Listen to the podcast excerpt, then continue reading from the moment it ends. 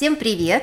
У нас сегодня необычный эпизод. С нами на связи настоящий президент Катя Витебская-Милас была президентом Fashion TV в России. И бывших президентов не бывает, мы это точно знаем. Поэтому поприветствуем настоящего президента Катя. Здравствуйте. Добрый день. Хотелось, конечно, начать разговор с вопроса о том, как и когда вы переехали и вообще, как вам это далось? Все-таки у вас была такая интересная работа и такая позиция, что причины для переезда должны быть, ну, на мой взгляд, очень серьезные. Мы изначально переехали в Грецию и жили какое-то время на Родосе. Произошло это, я не помню точно в каком году. Мне кажется, что где-то, наверное, в 2007-2008 в канале сменились акционеры, и я просто поняла, что я с новыми акционерами не смогу работать, потому что у них были совершенно разные понимания того, каким должен быть канал. Но я оказалась права, потому что после моего ухода канал стремительно полетел вниз с такими идеями. И я только родила ребенка, и меня не отпускали в декретный отпуск, сказали, нет, ты должна быть здесь. И, в общем, вот так вот буквально в один день я просто приняла решение об уходе, провела премию, которая была самая успешная за всю мою карьеру. И на следующий день сказал, что я ухожу. Все думали, что это я так рисуюсь, набиваю себе цену. Ну, на самом деле, я действительно просто хотела уйти, потому что я хотела побыть с семьей. Я очень устала от назойливого внимания папарацци. У меня не было никакой личной свободы, то есть я рожала под чужим именем, я выписывалась из роддома в ночи, не потому что мне там хотелось каких-то шариков, видеосъемки, моей выписки, но хотелось какой-то личной жизни, спокойной. И э, когда, знаете, многие знаменитости охуют на камеру, как они устали от этого всего, а при этом они листают светскую хронику э, в панике, а вдруг там нет их фотографии, или ломаются на камеру о том, как они устали от этой популярности, как им все это претит, как они всего этого не хотят, но при этом продолжают делать все возможное, чтобы быть в центре внимания. У меня как раз наступила та самая усталость, когда об этом не хотелось говорить, этого всего не хотелось, поэтому единственным решением было на тот момент это все прервать, это уехать из России. Что я, собственно, и сделала. Ну, вы, конечно, очень сильный человек, потому что действительно к этой славе привыкаешь, и я вас прекрасно понимаю. Я тоже очень много работала со звездами. Я практически с нуля создавала проект «Танц со звездами», была одним из продюсеров сначала, а затем я была, там, через несколько сезонов я стала главным продюсером этого проекта. Поэтому я вас прекрасно понимаю, и что такое выматывающая работа, и прекрасно понимаю, что такое как бы работа со звездой. Я с вами абсолютно согласна, что очень многие звезды, которые говорят, что они устали, на самом деле в этом нуждаются и даже провоцируют. Делают все возможное, да, да, провоцируют, запускают слухи, делают какие-то медийные истории, только чтобы их не забыли. Абсолютно. Я могу сказать, что я свое тщеславие погрела, и в момент моего ухода я была, что называется, на пике. То есть mm-hmm. там были какие-то рейтинги э, о том, кто самая влиятельная женщина в России. Я была там на топе этих рейтингов. Извините, собаки мои. Угу. Слышим, слышим. Вот. И э, не буду говорить, что мне это было неприятно. Это, безусловно, и льстило, это было приятно, это был интересный период в жизни. Но потом, когда это надоело, это действительно я решила прекратить. Очень смелый шаг, достойное уважения, потому что действительно взять и круто поменять свою жизнь могут не все. Вы, конечно, в этом плане уникальный человек. Вот э, абсолютно то, что вы рассказываете сейчас, я считаю, что это достойно просто ну, очень большого уважения. А скажите, пожалуйста, Да, а скажите, пожалуйста, а вы переехали в Грецию с семьей, то есть на тот момент? Да, конечно. Угу. И э, почему вы переехали в Грецию? Потому что было лето, потому что в тот момент э, у меня у мужа там жила мама. Угу. Это казалось хорошей идеей, потому что я была истощена морально, я была истощена физически, потому что я только родила ребенка, у меня была там непростая беременность. Поэтому роды сказался отличной идеей. Мы туда приехали летом, а потом муж уехал в командировку, я осталась, и в какой-то момент я поняла, что я сижу на острове с двумя детьми, и одному из них пора идти в школу. То есть был сентябрь месяц, либо надо было принимать решение возвращаться в Москву, либо было надо принимать решение отдавать его там в школу.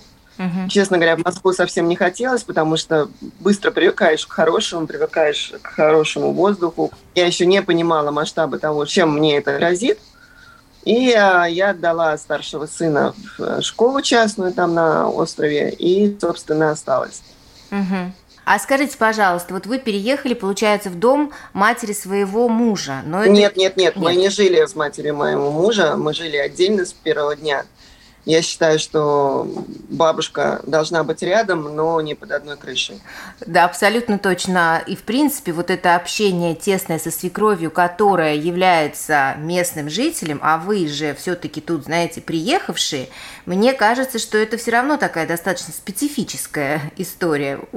Мне повезло со свекровью, я ничего не могу сказать. Никогда меня свекровь ни в чем не напрягала или ни, ни в коем случае не пыталась там мне указать то, что я должна делать. Просто у нас разные образы жизни, разные распорядки. Греция – это большая семья, то есть там всегда приходят люди, там постоянный поток людей в домах. И, а я достаточно интровертный человек. У нас не было такого, чтобы мы жили со свекровью хотя бы день. Но вы знаете, вот вы сказали, что вы интроверт, но мне кажется, что Греция такая яркая страна с темпераментными людьми, и вам там было вообще в целом комфортно, потому что, честно говоря, я была в Греции дважды, была оба раза на Крите, и была, конечно, только в отпуске. Но я могу сказать, что к концу своего отпуска, там, 10-дневного, двухнедельного, сейчас точно не помню, ну, я так уже немножко начинала уставать именно вот от этой, знаете, какой-то экспрессии, которая там есть. А вы там жили, да, я так понимаю, что вы уехали сейчас, вы на... Да, на уехали. Да, а как вам там жилось? То есть Нет, я очень долго? люблю Грецию. Греция абсолютно подходит мне. Мне не очень понравился Родос по другим причинам, но именно сама Греция абсолютно входит в, фавори, в топ моих фаворитов. Мне нравится в них все, мне нравится культура, мне нравится кухня, мне нравятся люди. Мне в Греции нравится примерно все. Просто я всегда сторонний наблюдатель, а не в центре вот этих вот всех страстей и экспрессии. Вы сказали, что вам не очень понравился Родос по другим причинам. А по каким? То есть что вам там не нравилось? Я когда отдохнула, пришла в себя и огляделась, я поняла, что я не могу без работы. И mm вот тут-то я и столкнулась с тем, что на Родосе нету никакой работы, кроме как в туристическом бизнесе. Более того, в то время, когда мы приехали, это было давно, русскоговорящие делились на две категории. Они либо убирали были уборщицами, либо они были проститутками. Да. Как бы не было третьей категории русскоязычных жителей на острове. И когда люди узнавали о том, что я русская, спрашивали, сколько я беру за мытье окон, говорила, что я окна не мою, и повисала МХАТовская пауза. Угу. Ну, вот, поэтому тогда еще русские были именно на Родосе редкостью, и были вот именно, в основном это были не русские, а русскоговорящие, выходцы из Молдовы, из Украины – еще откуда-то. Именно русских-русских там было очень мало. Угу. И э, вначале это было забавно, потом это начало давить. И в какой-то момент я поняла, что я всерьез рассматриваю позицию работы на ресепшене за 600 евро в месяц. И тогда я сказала себе, стоп, какой ресепшн, какие 600 евро в месяц? Но просто я писала книги, то есть э, я подписала очень выгодный контракт с Олвой в Москве. Угу. Книги были какое-то время моим спасением, а потом случился кризис в Москве, и э, Олма не выполнила своих обязательств, поэтому как бы эта тема закрылась. И вот тогда я и подошла к тому, что мне надо работать, я не могу без работы категорически. И я вот столкнулась с тем, что работы на острове нет. И, собственно, я впервые, наверное, в жизни очень близко подошла к состоянию, которое другие люди называют депрессией. Депрессия мне не свойственна, поэтому я не могу сказать, что я и страдала. Но настроения были упаднические, да. Более того, у меня не было практически никакого круга общения, потому что менталитет жителей острова, он сильно отличается от менталитета э, жителей даже столицы. Угу. То есть это такое, не хочу сказать местечковое, но я была совершенным аутсайдером, и э, я не чувствовала себя частью этого общества. И вы принимаете решение уехать? Нет, я не приняла такого решения. Я сказала мужу, что я больше не могу. Он сказал, хорошо, а что сделать, чтобы ты была счастлива? вот я не помню хронологию, честно говоря. Я разместила объявление о поиске работы на одном из сайтов, Headhunter или что-то такое. Но как меня нашли, я сейчас вам не вспомню. Я просто помню, что в какой-то момент меня позвали на работу вначале в Москву. Я вернулась на несколько месяцев в Москву на очень высокую должность, на очень высокую зарплату одного очень влиятельного человека. Через два месяца я поняла, что нет, я так не хочу, потому что я уже отвыкла от московского ритма, от uh, того, что я не, я не была готова опять видеть детей урывками. И моя цель не была заработать деньги, моя цель была найти дело, которое мне по душе. Uh-huh. Поэтому, да, там была высокая зарплата, но это точно было мне не по душе. И как раз в Москве позвонил мне муж и сказал, что он э, встретил одного человека, который хочет со мной пообщаться, но он живет на Кипре, что они ищут маркетинг-менеджера, uh, head of marketing. Uh-huh. Вот. И э, меня пригласили на интервью на Кипр. И, собственно, я приехала на интервью, мы приехали вместе с мужем. Он сказал, что он переедет туда, куда я хочу, лишь бы я была счастлива. Что он видел, что мне плохо, и э, у меня плохое настроение постоянно. И мы быстренько собрались, и мы оказались на Кипре 1 октября. 13 лет назад я вышла уже на работу здесь. И там вы живете вот по сей день и развиваетесь именно да. там. Да, да, мы переехали. Муж еще какое-то время паковал наши вещи в Греции. Я думаю, что он просто ждал, что я скажу, что нет, знаешь, это не мое, потому что при всем том, что мне не нравилось на Родосе, мне нравился там климат, мне нравилась там великолепная природа, а Кипр – это, конечно, второй Афганистан. Кипр прекрасен с ноября по апрель, а все остальное время здесь очень жарко, здесь все выжжено именно в плане природы. Кипр тяжеловат такой, знаете, Афганистан и горы. Но, тем не менее, я нашла прелести на острове. Я безумно люблю этот остров. А, когда жарко, мы уезжаем в горы, мы ездим по разным пляжам. Я открыла свое маркетинговое агентство в результате, потому что вначале я начала развивать SMM направление, мой инстаграм-профиль Катя Драйтер. Я стала копирайтером, потом я стала, прошла несколько курсов стала заниматься продвижением Инстаграма, потом написала несколько курсов сама, потому что во мне живет неубитый журналист. Все это время с момента ухода с Fashion TV я работала как фрилансер-журналист и работала со всеми медиа Кипре как журналист и с многими российскими изданиями. И э, поэтому все, что мне доставляет удовольствие, доставляло, это, собственно, было писать. Так я стала копирайтером, стала на этом зарабатывать, стала одним из самых дорогих копирайтеров, потому что, наверное, писать – это единственный мой талант. Ну, вот. ну что вы. И, нет, нет, но мы конечно. же говорим о таланте. Я не считаю умение зарабатывать деньги, а я это умею талантом. Это скорее приобретенный навык, а именно талант, потому что я писала с 6 лет, и очень долго я искренне полагала, что все люди вокруг меня тоже видят весь мир в виде глав книги попахивает шизофренией, но тем не менее это именно так. Все происходящее вокруг меня, это все время у меня в голове складывается в какие-то книги, истории, рассказы. Мои близкие постоянно становятся героями этих рассказов, они уже к этому привыкли. Вот. И действительно, это талант. Потом я написала курс, как писать для соцсетей, потому что для написания соцсетей есть своя специфика, ко мне приходят учиться журналисты, потому что это совершенно другие правила написания текстов для соцсетей, чем, скажем, написание статей. Я написала курс, он успешным, я очень неплохо его продавала и продаю до сих пор. Потом я написала курс о продвижении в Инстаграме, потому что я прошла несколько и поняла, что они все как бы состоят как мозаика. То есть ты из каждого курса берешь что-то одно, но не нашла ни одного, где а, все было бы собрано вместе. Вот, поэтому я написала курс, который был основан на моем собственном опыте, он тоже стал достаточно успешным. И э, прекрасно себя чувствовала, вела профили клиентские, зарабатывала деньги, а потом случилось 24 февраля.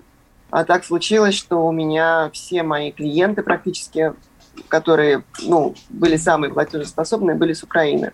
Угу. Поэтому к началу марта я поняла, что мой бизнес умер – и я стала думать над планом «Б». И когда все это случилось, я поняла, что вот оно, потому что до этого времени я все думала, ну да, надо что-то делать. Но при этом я себя чувствовала очень комфортно, я неплохо зарабатывала, и зачем что-то делать, когда и так все неплохо. И любые такие кризисы, конечно, хотелось бы, чтобы не было таких, как то, что подтолкнуло меня, но они либо топят, либо они помогают тебе выйти на новый уровень. Конечно. И, соответственно, я поняла, что окей, вот сейчас можно либо упасть, либо, либо подняться.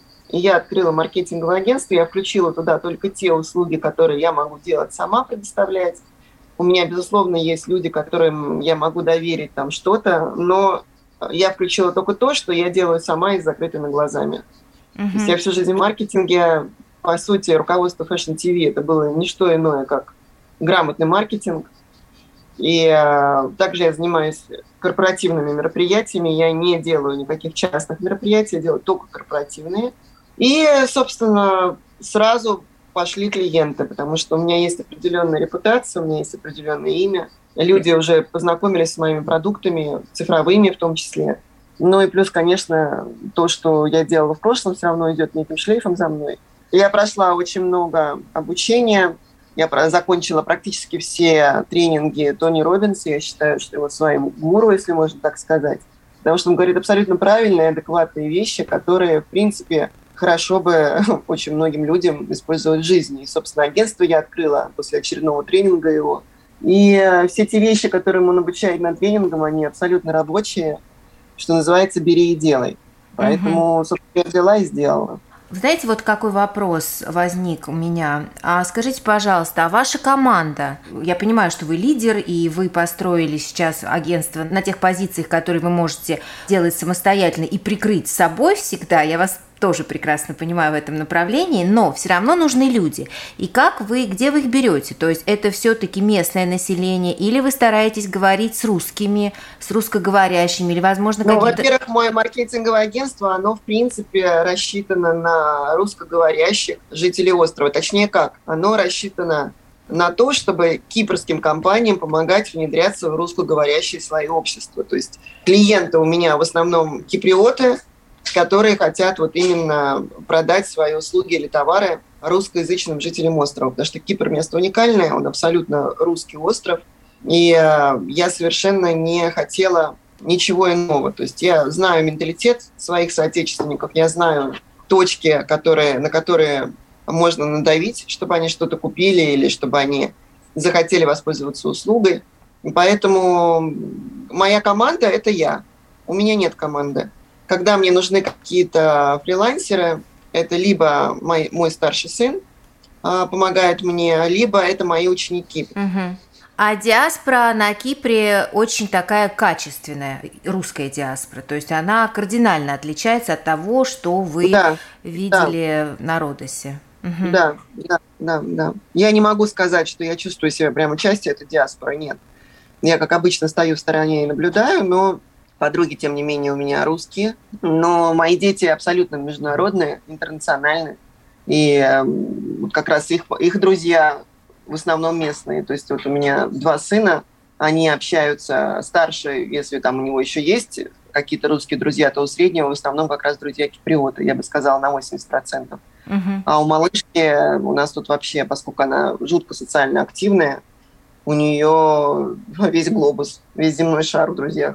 Угу. А вот как вы думаете, чем э, Кипр привлекает умных, продвинутых, ярких э, людей?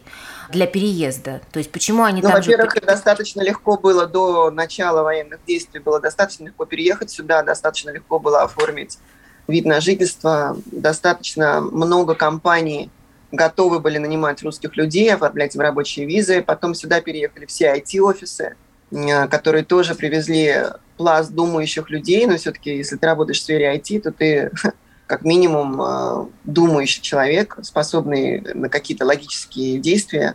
Потом здесь очень много, большой очень пласт был людей, э, жен олигархов. Это был долго остров покинутых жен, куда забрасывали олигархи жен с детьми, покупая mm-hmm. дорогую недвижимость. То есть здесь собрались разные люди. Сейчас уже нету такого перекоса. Это уже не больше не остров покинутых жен. Это скорее остров айтишников, молодых, энергичных, э, ярких, умных, способных людей. И эм, в том числе здесь очень много интересных людей, которые давно живут, ассимилировались на Кипре, будучи замужем, они, они работают юристом. Одна моя подруга работает юристом, она русская из Тамбова, по-моему. Она здесь почти уже тоже больше половины жизни, открыла свою компанию, и она блестящий юрист. Другая моя приятельница из Москвы, она тоже здесь работает и пустила корни, поэтому здесь очень много разных людей. Я бы не а, считала, что здесь только олигархи или только айтишники. Здесь именно такой большой пласт разных людей. Здесь много работы, здесь интересная жизнь. Просто не надо Кипр сравнивать с Москвой. Вот это вот большая ошибка людей, которые приезжают и начинают ныть и жаловаться. А Кипр – это Средиземноморский остров, и относиться к нему именно так надо, а не как к мегаполису, равному Москве или Дубаю. А что вы называете вот э, средиземноморским? То есть что вы вкладываете в это определение? То есть это ритм жизни, это образ это ритм жизни? жизни, это mm-hmm. образ жизни, это то, что люди здесь никуда не торопятся, это то, что люди здесь не перерабатывают.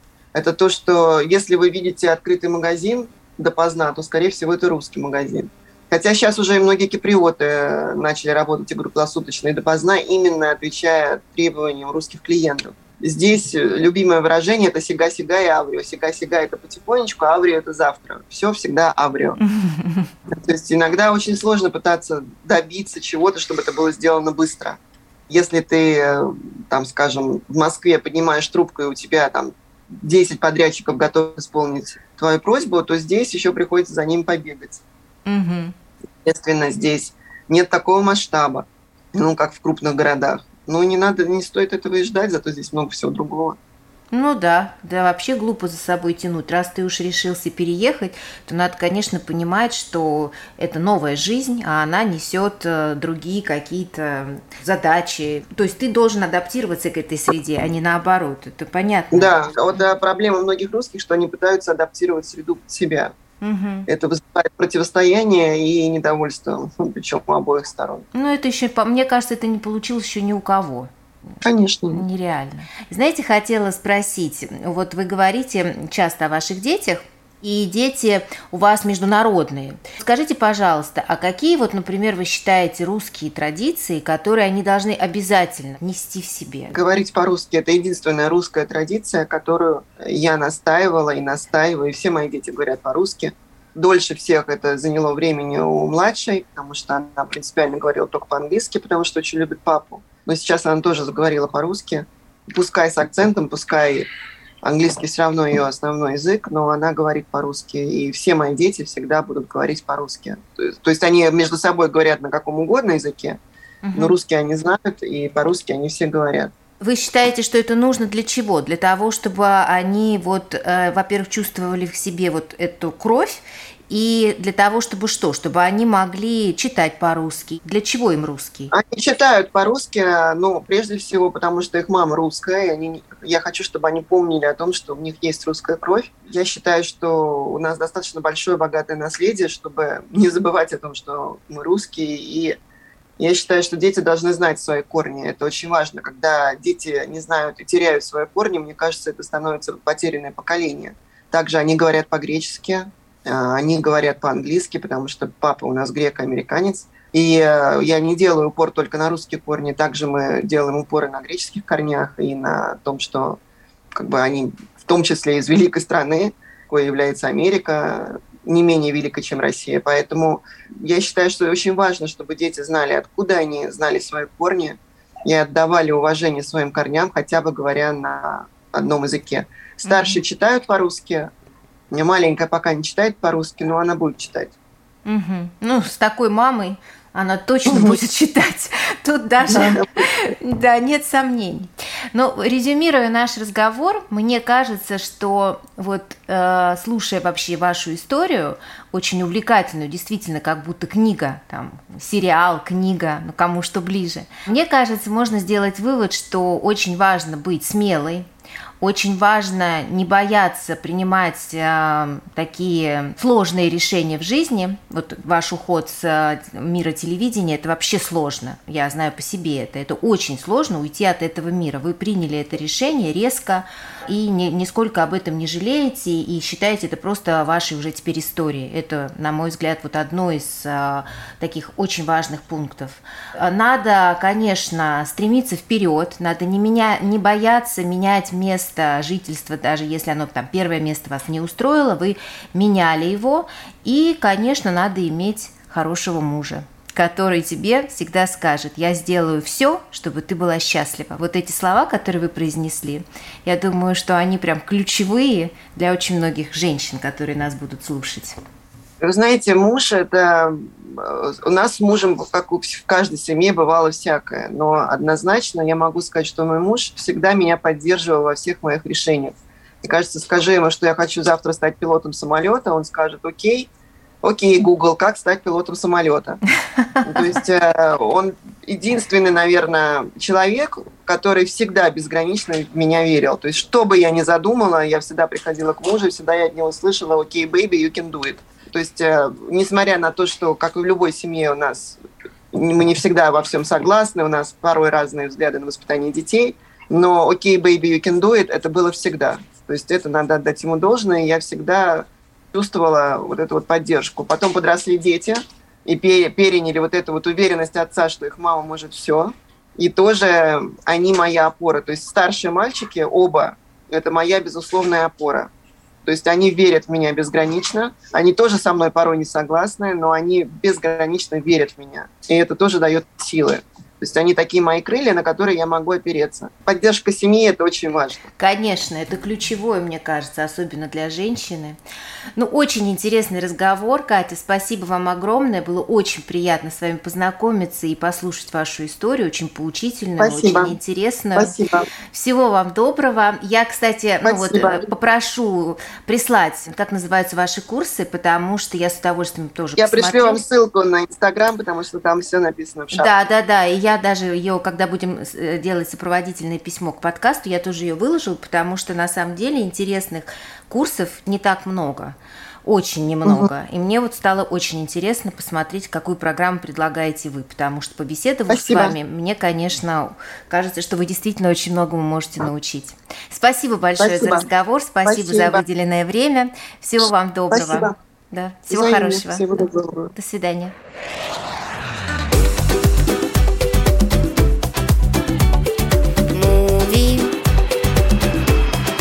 Minutiem